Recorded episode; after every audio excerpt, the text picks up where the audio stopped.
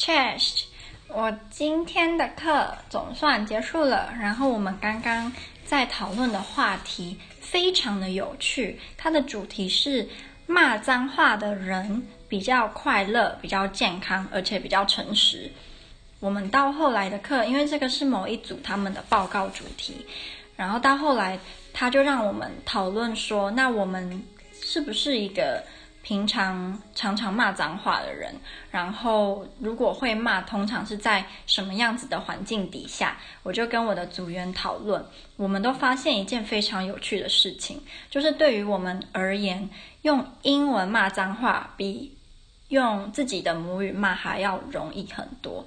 我自己不是一个很常骂脏话的人，尤其是用中文，我几乎是完全完全不会讲脏话。然后英文的话就比较长，我同学也是，他们也是说他们用波兰文比较少骂，然后英文 比较长。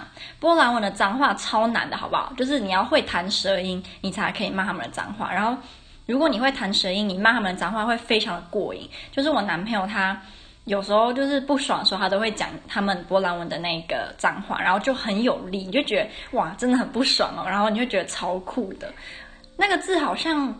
俄文是一样的，就是俄罗斯的脏话跟波兰文的是一样的，然后讲起来都非常有气势。嗯，然后我们还有讨论说，为什么脏话都要跟性有关啊？不然就是跟宗教啊，什么 Jesus Christ。可是我觉得这个 Jesus Christ 好像没有那么脏，就是跟那个 F 开头的字，或者是波兰文的骂人的那个字，就是没有比起来比较好一点。啊、然后这一组他们就，他们的主题就是会骂脏话，比较会骂脏话的人是比较快乐、健康而且诚实。然后他们就有一篇文章，这篇文章是有一点科学根据的，就是他们提的几个点。例如，他就说，嗯，如果你骂脏话的话，对于沟通比较有效。为什么呢？他的理由很好笑，因为。骂脏话可以避免肢体冲突。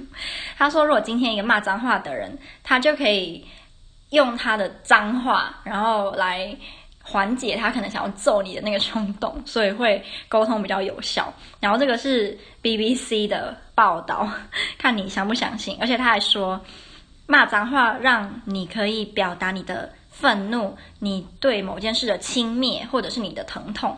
哦，对对对对对，我们后来还有觉得就是。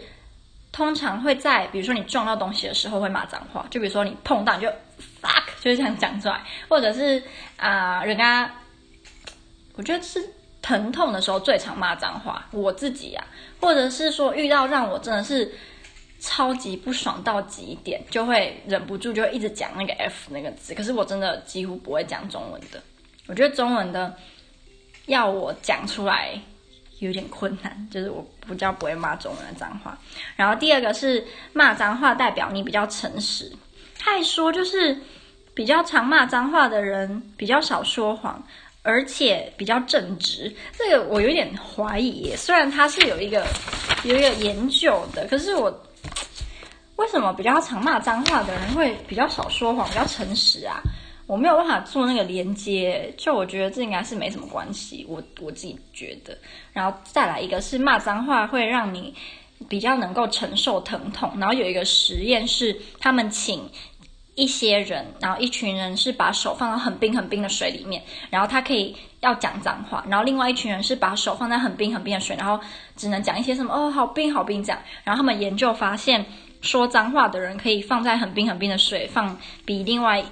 呃，另外一群人久很多，我自己觉得这个有有有一点，有一点算是蛮蛮叫什么？那个叫什么？就是我觉得是对的，因为有时候你很痛，那你你就是讲那几个字，感觉好像真的会比较不痛，就比起你什么都不讲，或者是你讲说哦好痛哦，我觉得就是真的发出那几个字会缓解疼痛的感觉。他说你在骂脏话的时候，会让你的。身体释放出可以什么让你的疼痛能够缓解的的那个 chemicals 也越化学元素就在你的身体里面。再来，他说比较常骂脏话的人比较聪明，IQ 比较高，这个我也存疑。我觉得骂常骂脏话跟你比较聪明，我不觉得有关系。我个人认为。然后下一个是骂脏话可以让你在运动的时候效率提高。他我觉得这好像也是诶，就是有时候不是看那种肌肉猛男，然后在那个健身房，然后要抬那个我不知道是什么东西，就很像在他胸前，然后抬那个，然后就变啊，我觉得好像真的会抬着比较久，然后比较可以持续，感觉这个这个这个有，我觉得有有有那个感觉。然后下一个是骂脏话会让你感到比较平静，所以就是在不爽的时候骂吧。然后他他有一个有一个有一个有名的人说了一句一两句话，他说：“Taboo words are universal. Swearing fulfills a need we all have as humans.” 嗯，骂脏话让我们就是呃，fulfill 是中文是什么？我不知道。for 呃，骂脏话 fulfill 我们是一个人的一个需求，对。然后这个它里面的这些。嗯、有根据的都是牛津大学啊，不然就是一些很有名大学的研究，所以可以说某个层面感觉有可能是真的，但是我自己觉得跟智商没有一个绝对的关系。然后这篇文章让我学到了很多有关骂脏话的单字，嗯、有一个片语啊，叫做 drop an f bomb，丢 f 炸弹的意思就是骂那个 fuck，就是 drop an f bomb。然后还有骂脏话，呃，可以说 profanity，profanity 是名词，它的意思是脏话。